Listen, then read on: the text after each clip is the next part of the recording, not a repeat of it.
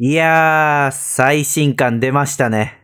いやー、出ましたね。ゴルゴ13、199巻。誰がそっち選ぶねん でも、199巻ってすごいっすね。佐島と庭の漫画760忙しい社会人2人がワイワイ漫画を語る漫画760お送りするのは佐島と。庭です。漫画760は佐島と庭がいろんな漫画の魅力をふんわりワイワイお伝えするラジオです。語りたいポイントのために必要な部分をバラすスタイルなので、大きなネタバレは基本ありませんが、どうしても軽くネタバレはしてしまいます。ネタバレは一切困るという人は、漫画を読んでからご視聴ください。番組面白いと思った方は、高評価、チャンネル、ツイッターのフォローをよろしくお願いします。いやーでも出ましたね。出ましたね。白黒の演出。だ違うって言ってね。誰がね、こううん12月4日に発売された漫画の中で、うん。ゴールゴ13の199巻を選ぶんですか？まあでも確かに庭さんやったら、新装版イニシャル D456 巻の方が注目されてるかもしれないですよね。いや、それも気になるけど、そうじゃないでしょああ、まあそうね。あのー、鬼滅の刃最終巻、えー、23巻ですかね23巻やね。はい、発売されましたね。ああ、ああ、ああ。ようやくようやく、待ちましたね。意外と早かったな、でも。なんか、出てくんの。あ、本当ですか？僕その22から23を待ってる間、ちょっと長かったかも。自分の感あそうなん覚としてはや。。僕まあ22巻ね、買ってから読んでなかったんですよ。何それ？いや、絶対読んだら、ねえ次どうなんのってなるやんと思って、まあ、それは確かに。そう、置いとったんですよね。そしてなんかあの、忘れてるうちに出たっていう感じだった。まあでも映画がね、間であったから、こう、あ、そうね。熱が保たれた感はもちろんありましたけど、その12月4日に発売されたってことなんですけど。そもそもね、その日、私、会社に行くことになってて、金曜日ね。金曜日やったっけ？うんうん。はで、出勤して駅前の本屋さん横切ったら、いはい。もう行列がすごくて、レジの。すごいな。行列に並べるのもすごいな。いや、そう、いやいや、会社あるやんって思いながら、あ有給取ったりすんのやろな、でも。あ、朝の本屋さんに行列ができてるなんて、あ、見たことなくて。まあ確かにね。まあ、いわゆる転売ヤーとかいう人が買い漁ってんのかなとも思いつつ、はいはいはいはいはい。まあどうなんやろうなと思って帰りまた寄ったんですよ、本屋さんに。うんうんうん。そしたらまあ行列はもうなくって、はいはいはもしかしたら売り切れてんのかなと思ったんですけど、い。うん。めっちゃ在庫積んであって、多分ね、本屋さん相当今回在庫入れたやろなと思って。いや、でも何やったっけな、なんかの、週刊現代とかなんかそういう系のニュースサイトで、はいはい。ニュース記事で、あの、無限在庫に悩まされる書店員って。何それ何それ何ちょっとうまく書こうとしてる。そうそうそうそう。ちょっとなんか週刊誌っぽい感じがね。なんか出てた。在庫無限にあるらしい。いやー、恐ろしいな。まあ、ねと言いつつね、本屋に僕は寄ったんですけど、はいはいはい。僕はあの、Kindle で買っていたので、うん。え、冷やかしで行ったんや。いや、冷やかしじゃなくて、定期的にね、本屋さんは見に行くんですよ。はいはいはいはい。で、あの、漫画はね、今は Kindle で買ってるんで、他の文庫本とか、まあ勉強の本は紙で買うんですけど、うんうんうん。漫画はまあ、どんなのが出てるかなっていうのを見に行ったりする感じですね。はいはいはいはい、はいうん。佐島さん、買いました？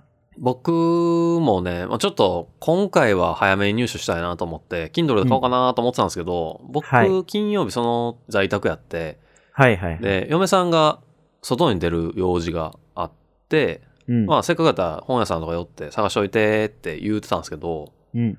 最新、最新巻 ?23 巻って普通にそのまま単行本だけで売られてるやつとフィギュアついてるやつがあるんですよ。いや、それ僕知らなかったんですよね。フィギュアついてる方は5700円とか。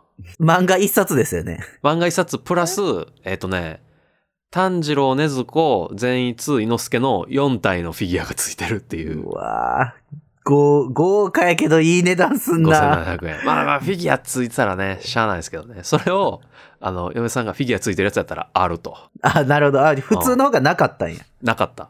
ええまあ、あの、買いますと。はい。ー、なるほどね。まあね、しゃあない。背に腹は変えられへんから。まあまあまあ、タイミング的にもね、入手したいし。で、その後なんとなくメルカリ見たら、あの、8800円とかで転売されてたね。でも言われて気づいたのが、うんうんあの、僕のその近くの本屋さんは多分フィギュアのやつはもうなかったっすね。あ、そっちの方、まあでもそうやね。多分単行本一冊やったら、こう、釣り上げれる値段若干、うんねうんその利益出るの多分、うん、100円とかやろうけど、うんうんフィギュアついたらまあ、さっきのメルカリの例で言ったら2000円ぐらい釣り上げれるから、はいはいはい。ってことなんでしょうね。でもなんか、その2000円稼ぐためにそんなきついことするって思ったけど。まあ確かにもうちょっと単価高いものが効率がいい気はする なん。か普通にバイトした方がちゃんと 金入るんちゃうかなと思ったけど。よくわからんなと思う。転売の人たちの気持ちは。鬼滅の話するつもりがいつの間にか転売ヤーのお話になってましたけど。はあちょっと深淵な話になるから、やめとこう。い。フィギュアはねうんうん。まあでも僕はあんまりフィギュアその普段集めてないんで、はい。嫁さんとも話して、売るみたいなことは言ってたんですよ。転売とかじゃなくてね、普通にこう欲しい人にその正規の値段で、はい。かなと思ってたけど、まあでもね、23巻読んで、まあ記念に置いとくか、みたいな感じにはなってる。おー。わからへんけどね、どうなるか。まだ開けてへんから。もしメルカリに出てんの、佐島さんが出してんの見つけたらちょっと僕は通報するんで。いやいや、ちゃんと正規の値段で出すから。だってほら、正規の値段って難しくない？まあそうね。ヤフオクで出すわ、じゃあ。こっちが指定するんじゃなくて、いやもう払いたいだけ払ってくださいと。それも一緒やと思う。それもあかん、それもあかんな。それも多分あかんね。あかんやつやな。どどうしたらいいんじゃうこれ。記念に取っておくか、うん。まあ友人にその漫画付きの値段で漫画と一緒に定価で売っちゃうかって感じですかね。漫画分、漫画取っときたいんやったら漫画代引いてうんうんと。かかな。まあ本来ね、あんま良くないでしょうけど。うん。え？記念に取っておきましょう、じゃあ。漫画760フォローリツイートキャンペいやいや、それ一番あかんやつ。漫画760と鬼滅の刃コラボしましたと。してない、してない。めちゃめちゃ怒られるから。まあなんかどうするか決めたらまた報告しますわ。悪いことはせえへん。悪いことはせえへん。怖いな。心配。はい。じゃあ漫画の話に行きますか。言いますかね。まあ、ちょその前に、あの、漫画760はですね、Spotify や Podcast で毎週水曜18時に更新しています。番組の感想を語ってほしい漫画のリクエストはメール、ツイートで受け付けています。ツイートの場合は、ハッシュタグ漫画760。メールは、さじま .niwa.gmail.com まで、漫画760のホームページのメールフォームからも送れるので、番組概要欄をご確認ください。ということでね、今回は、まあさっきも雑談で話したんですけど、鬼滅の刃、完結おめでとう。完結おめでとうっていうか、最終巻発売おめでとうか。まあ、そうですね。厳密には、完結はもっと先にしましたね。はい。で、最終巻のネタバレなしの座談会はい。ということで、まあ、最終巻のね、そのネタバレありの、なんか総括みたいなね、やつは今度またやりたいなとは思うんですけど、はいまだね、最終巻変えてない人もおると思うんで、こう気持ちを高めてもらえるようなね、うんうんうん、トークしたいなということで。いいっすね。まあ、最終巻前、だから22巻までは、うんうん。こう存分にネタバレする可能性ありということですね。まあもうそこは覚悟してくれっていう感じですよね。まあ、とはいえね、僕らあの、ストーリーを紹介するし話は基本的にはしないので、せやね。うん、多分、読んだことない人が聞いてても、おうぐらいかもしんないけど。それはある、確かに。うん。まあでも、まあでも、実際なんかね、映画とかやと、はあの公開されてから2週間ぐらい経ったら、まあネタバレの話、ツイッターとかでもしていいみたいなのは、なんとなくあるんですよね。そう暗黙の了解むずない、そのいや。海外とかだと、その監督が言うんですよ。ええその、公開されてから、その日にネタバレ、まあ誰が死ぬとかさ、はいはいはい。はやめろと。ただ、10日か2週間ぐらいや経ったら、もうみんな見てるものとして、まあみんなも語りたいやろうから、それはもう解禁していいですよと、公式が決めるっていうのは、うんうん海外ではなんかそういう試みはあったね。うん。まあでもネタバレするやつってそれでもするんやけどね。まあね。ただあまあの、ネタバレしたやつを叩きやすくなるっていう。いやいや、まあ、叩きやすくなるってなんかそう、現代の良くない感じ出てるな。そうそうそうそうそう。あの、ちゃんとルールあるやろっていうね。まあでも、なんかルールある方が確かに結構古い漫画とかは、うん。どこまで言っていいのいつ言っていいのっていうのは確かにある。せやねんな。だから例えばね、ドラゴンボールとか、北斗の剣のそのネタバレがって言っても、もいやいや、もうネタバレのレベルちゃうやん、みたいなね。そうやねんな。うん。それ難しいラインではありますね。あの、僕らは、どれぐらい ?1 ヶ月とか、うん。まあ、2021年になったらやりましょうか。ああ、鬼滅の？うん。なるほどね。あああ、そんな感じにしようかな。全部ね、最終回まで含めての語りというか、うんうんネタバレ語りは。まあ基本的に次やるにしても多分最終回のネタバレありってどっかに多分書くと思うんで、せやね。うん。それは大丈夫かなとまあ、思います。2021年コロナ禍が終わった後に九州のかまど神社とかに行きながらやりましょうか。最終企画。ずいぶんなんか巨大コンテンツにしようとしてる 大変やん乗っから、乗っからなと思って。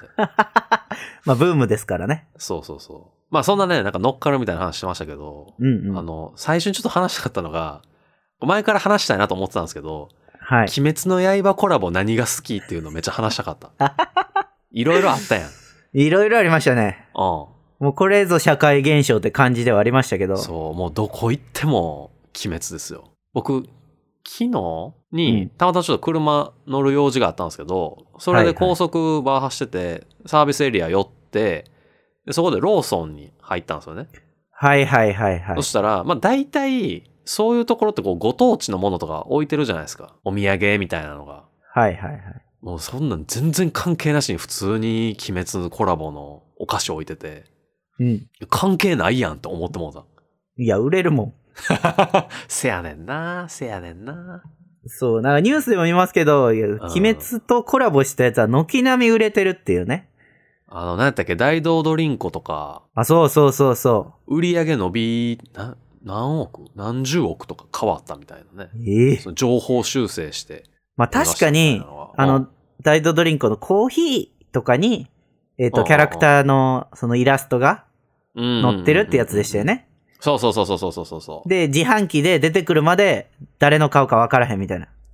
コナンとかもやってたんですけどね、そういうの。ああ。いやでもそれですごいなと思ったのが、うん。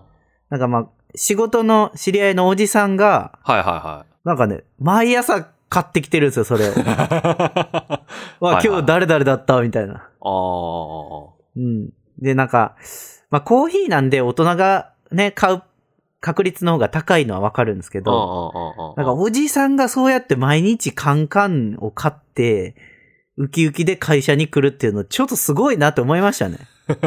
確かにね。うん。知ってんねやっていうね。おじさんにも聞くんやっていうね。いやでもやっぱハマった人多いらしいですねああ、。まあそうでしょうね、そりゃ。あとな、鬼滅、たまごっちの話してましたよね、あのツイッターで。あ、そうそうそう。これはね、今ささすがにちょっと気になって、うん。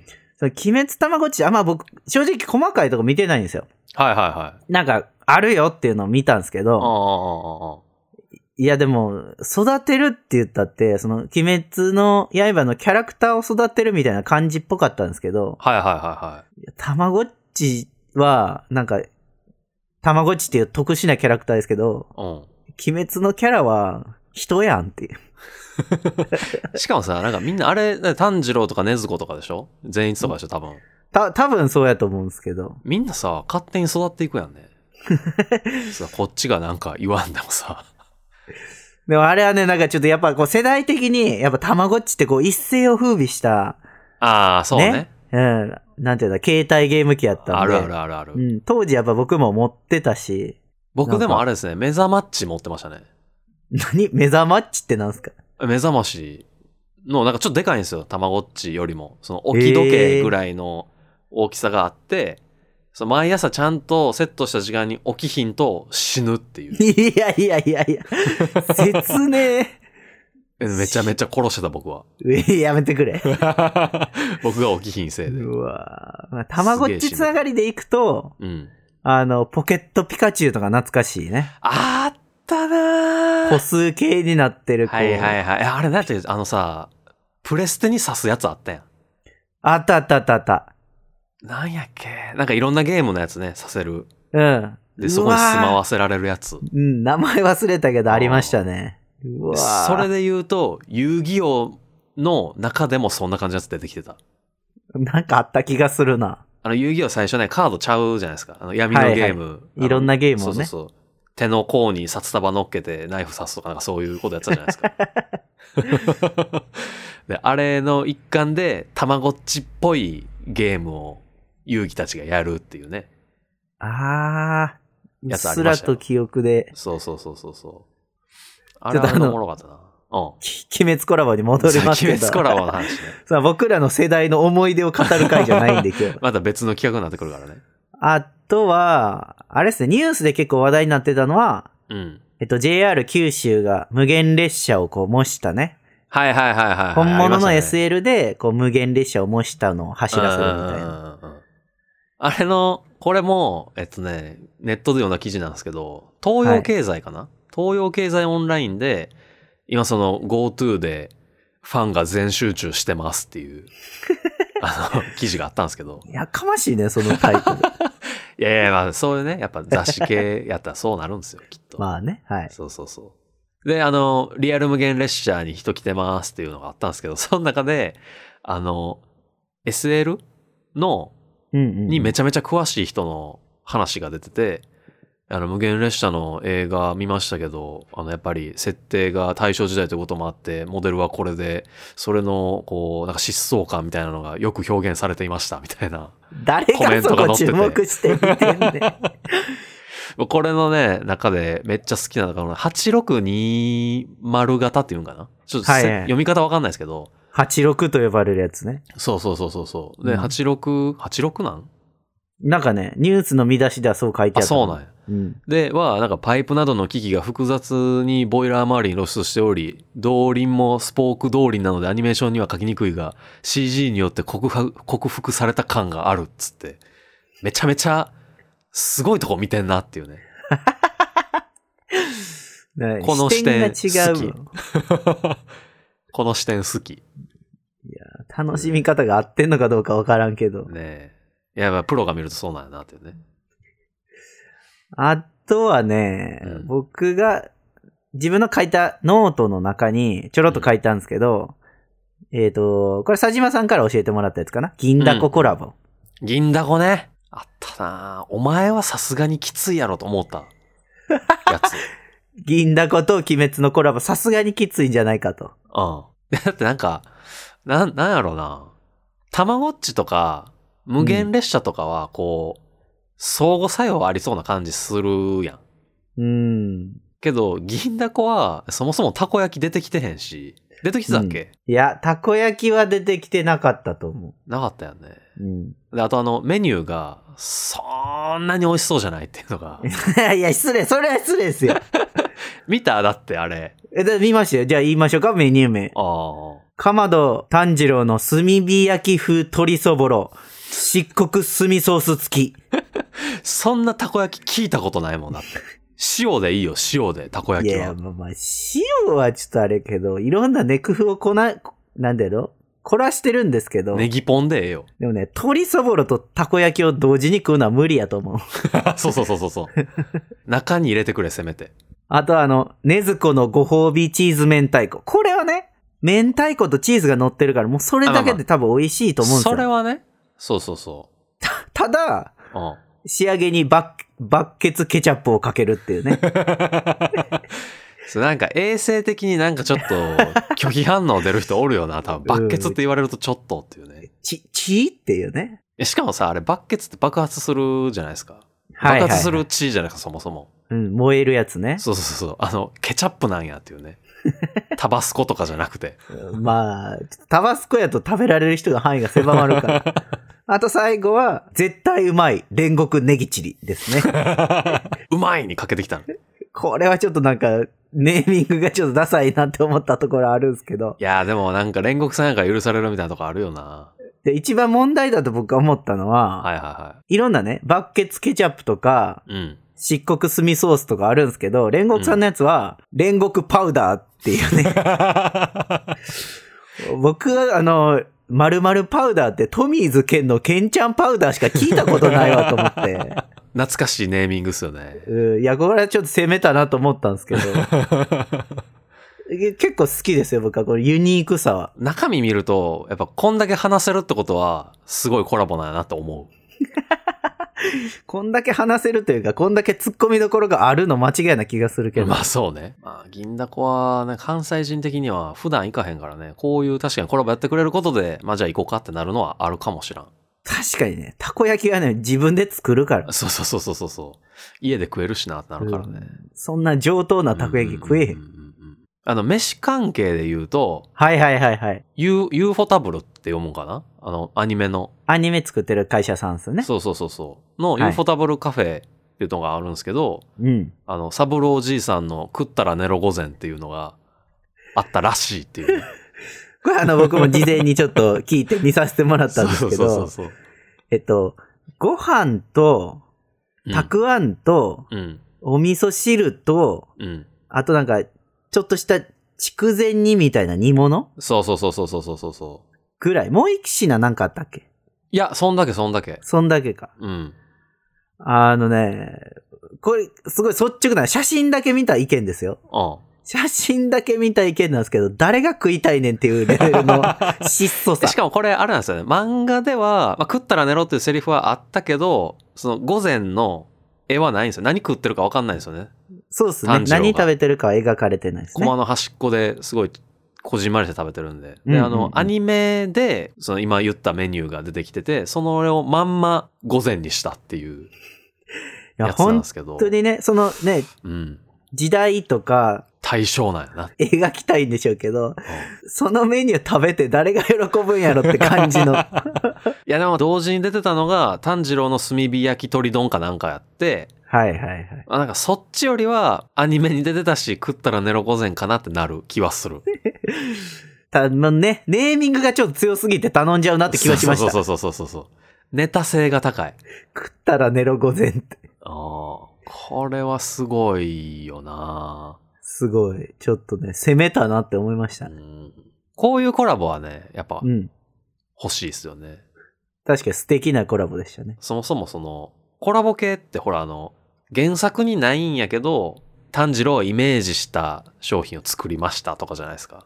はいはい、そうですね。よりも、鬼滅の刃の中で出てきたやつを体験できますの方が僕好きなんですよね。うん。うーん、なるほどね。はい、はい。そうそうそうそう。だから、食ったら寝ろ午前は、これ知ってたら言ってたなと思う。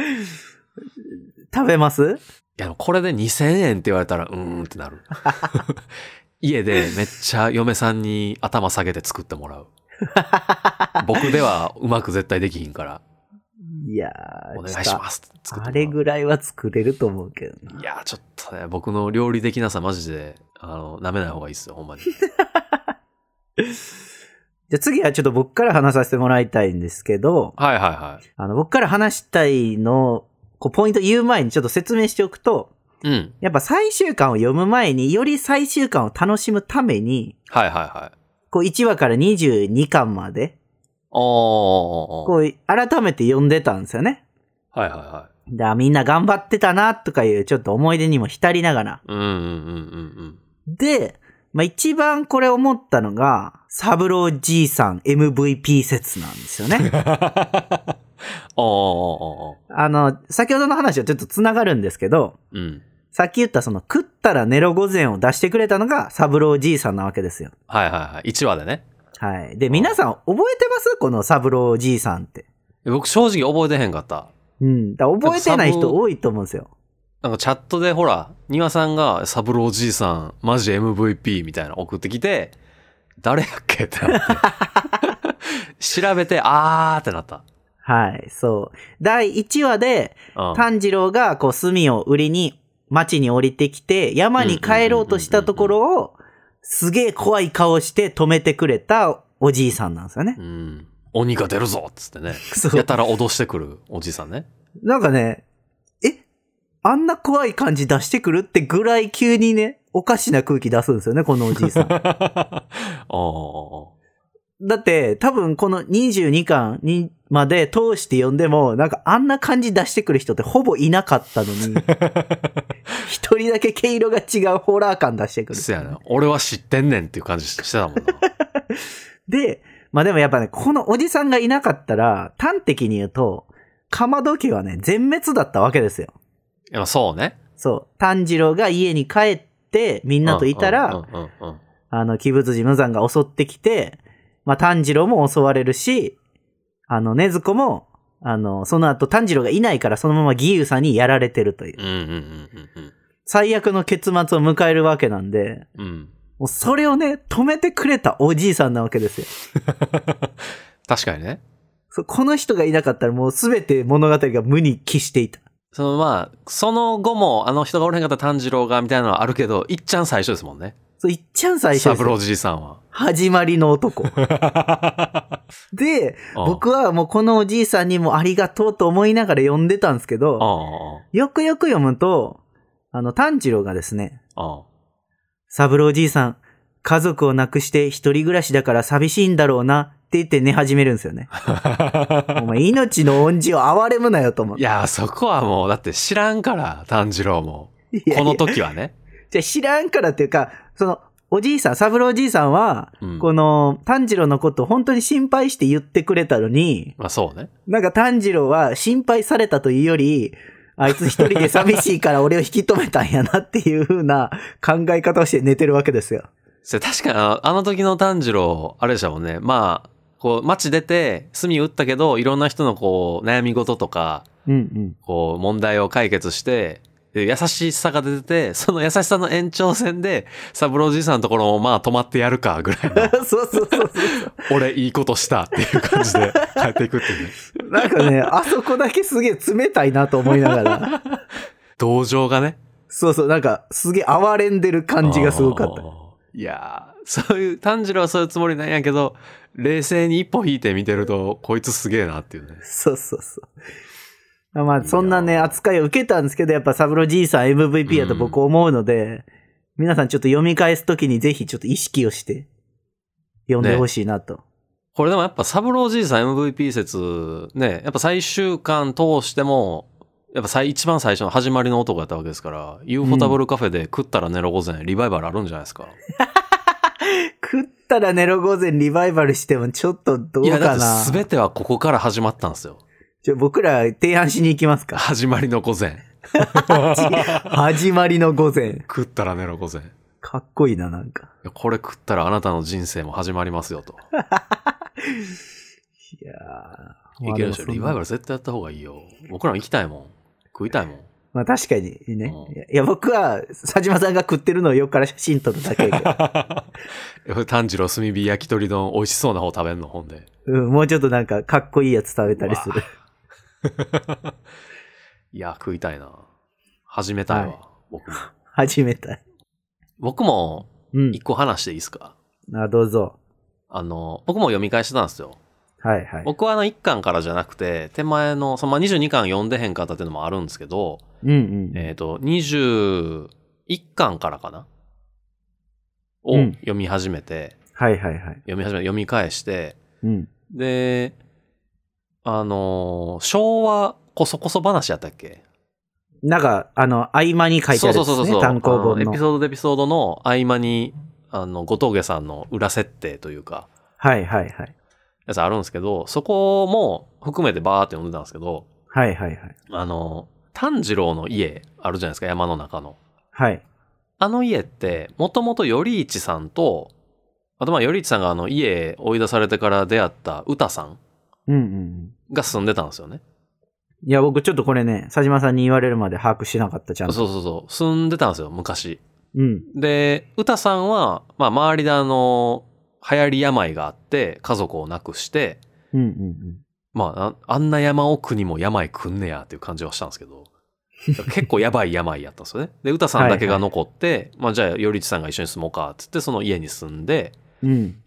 で、幸せな家庭を築けんのかなと思ったら、頼一さんが外出中に鬼が来て、歌さんとお腹の中の子供が殺されるっていう、はいはい。結構きつい死に方をしてて、うんでその後に空き家になってったところに、炭治郎の祖先の住吉さん、はい。頼一さんと知り合いになる人ね。うんうん住吉さんと妻の須也子さんかな？うん。が入居するんですよね。勝手に。勝手に？いや、そうそう、あの、須也子さんが、ああ、空いてるわ、みたいな感じで いやいやいや、入ってくる。るっていう。っていうね。うん、で、でもそこでも、住吉さんと須也子さんが鬼に襲われるんですよ。うんうんうん。その時はたまたま頼一さんが帰ってきたから助けられると。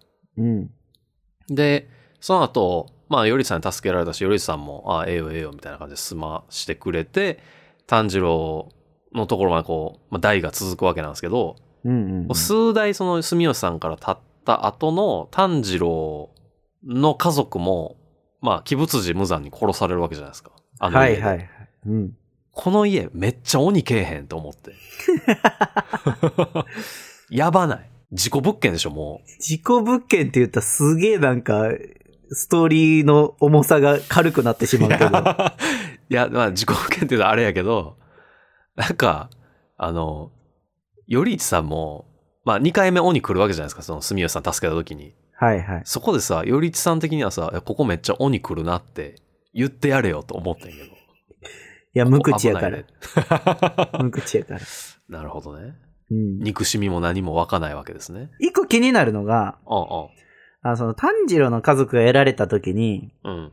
鬼仏寺無惨が来てるわけじゃないですか。ああ、ああ、ああ。そう、鬼のボスが来るわけじゃないですか。うん。なんで来たんやろっていうね。ああ、そうね。そこはね、なんかすごい気になるんですよ。あれはでもほんまにあれじゃないの？鬼仏寺無惨がいろいろこう、日光を克服するためにいろんな鬼を作る一環で来たんじゃないですか？あざ、自ら来るわけ。多分。めちゃめちゃ珍しくない？うーん、まあでもね、部下がほら。使えないから。ら。そうそうそう、無能っていうかね。てかあれ僕はあのなんか設定読んでたら、いろいろ。はいはい。あの、あ、でもこれ23巻で書いてたかも。うわちょっとそれは際どいな。際どいかな。ネタバレ。やめとこう、じゃあ。じゃあちょっとやめとくわ。読みましょうってことですね。せやね。はい。はい。まあだから、部下の営業が全然役に立てへんから、もう俺が行くわっつって、そ、そういう話。なんちゃうかな。飛び込み営業で。できない部下のケツを拭いてたわけ。そうそうそうそうそうそうそう。急に小物に見えてきたら、無惨さんが。いや、上司的には、いい、いい人っていうか、ちゃんと責任取ろうとするいい人でしいやパワハラで部下殺しまくる上司なんかいやええやつなわけないやろ。ょ。そこはあるけどね。あの、なんかね、ちょっと、因縁あんのかなと思いきや、そこら辺はどうなんやろうね。なんか、またスピンオフとかで書かれんのかなどうなんでしょうね。なんか外伝とかね、他の人のやつもちょろちょろ出てるから、描かれきってないところも少しずつプラスでねうんうんうんうんうん書かれていくかもしんないですね。えっ、と、義勇さんと、うん富岡さんと、煉獄さんの外伝も出たんやったっけ？なんからしい。ちょっと僕もちゃんと把握してない、それは。そなんこら辺もそんならしい。読まなあかんねやろな、きっと。義務感すごい。一回だ読んでもうたからさ。まあね。なんかね、うスターウォーズみたいになってくんだろうな、どんどん。ん いや、ちょっとそれは怖いな。それはちょっと怖いけど。これとこれの間には何があったんやっていうね。っていう、まあ、あの、かまど家事故物件説っていうのを唱唱えたいなと。いやいややめてくれ。急に、急にストーリー朝なるから。いや、朝行っなんか分からない。なんか因縁があるのか土地がそうなのか。ああまあそこら辺はちょっと確かに気になりそうますね。そうそうそうそう。だだって、サブローじいさんも、いや、あの山、鬼出るからみたいな言ってたじゃないですか。うん。だからなんでそこの鬼出るのにそこに住んでたのかとか、うんうんうん。あとなんか鬼出るとこと鬼出えへんとこもあるわけじゃないですか。はいはい。出えへんっていうか、あんまり。りみんな信じてへん人たちもおるわけじゃないですか。うん。だからそこのこう差というかね。確かにね。そういうところはなんかあんのかなという気はしますよね。結構ね、うん細かいところに、あの、ポロポロと設定書いてあったりするんで、読み逃してる可能性はね、あるんですけど、僕らが。なんかどうしてもこう、ね、漫画読んでると、漫画の方先読みたいから、間のちょっとね文章のところ飛ばしちゃいがちなんですよね。そうっすね。いや、いや、あの、刀振った後どうなったん？みたいなのが、さっき見たいから。読み直してる時にね、そこはちょっとゆっくりまたそうね。読みながら、見たいですね。はい、楽しんでいきましょはい。まあ、あの、最終巻、読んでない人は、最終回に向けてね、気持ち高まったんちゃうかなと思うんで。あと、最終巻読んだ人もね、こういう細かい設定とかもいろいろあったりすると思うんで、なんかこここうでしたよみたいなのあったら、ぜひ、ツイッターとかで言ってもらえると、助かります。すそうっすね、教えてもらいたいなと思うんですけど、うん。いなんかあの、気持ち高まる要素ありましたかね？や、食ったらネロ午前食べたいな絶対思うでしょ。いやいや、最終回に向けて気持ちを高めようって言ってたんですよ。誰が食ったらネロ午前食べたいって言う結局あの、く、あの、食ったらネロ午前ちゃうわ。あの、最終巻の話ほぼせえへんかったな。た。まあ、最終回のね、ネタバレはしないっていう今そうそう回そうやから。は約束だったんで、ね。難しいよ、それは。読んでくれ。最後めっちゃサジ投げるやん。佐島だけにね。いや、やかましいわ。ね？その親父ギャグ。高め、高めてくれっていう感じですね、もう勝手に。まあ僕らはね、すでに読んだので、そうそうそう。はい。読んでない人はうん、ぜひ、これから楽しんでくださいということでだから。細かい設定でこここうやったらしいっすよ、おもろいっすね、みたいなのあったら教えてほしいな、ほんまに。確かに、それちょっと見つけたら僕らもツイッターに書きましょうか。うん。え、こんな要素あったみたいな。ね。まあちょっとよし、1ヶ月後ぐらいかな。そうっすね。うん。ネタバレ大丈夫やで、みたいになったから、ちょっと書いていきましょうか。はい。はい。ということで、はい。皆さんぜひ、Amazon のリンク貼っときますか。貼っときましょうか。はい。はい、概要欄に。はい。ではまた来週。バイバイ。バイバイ。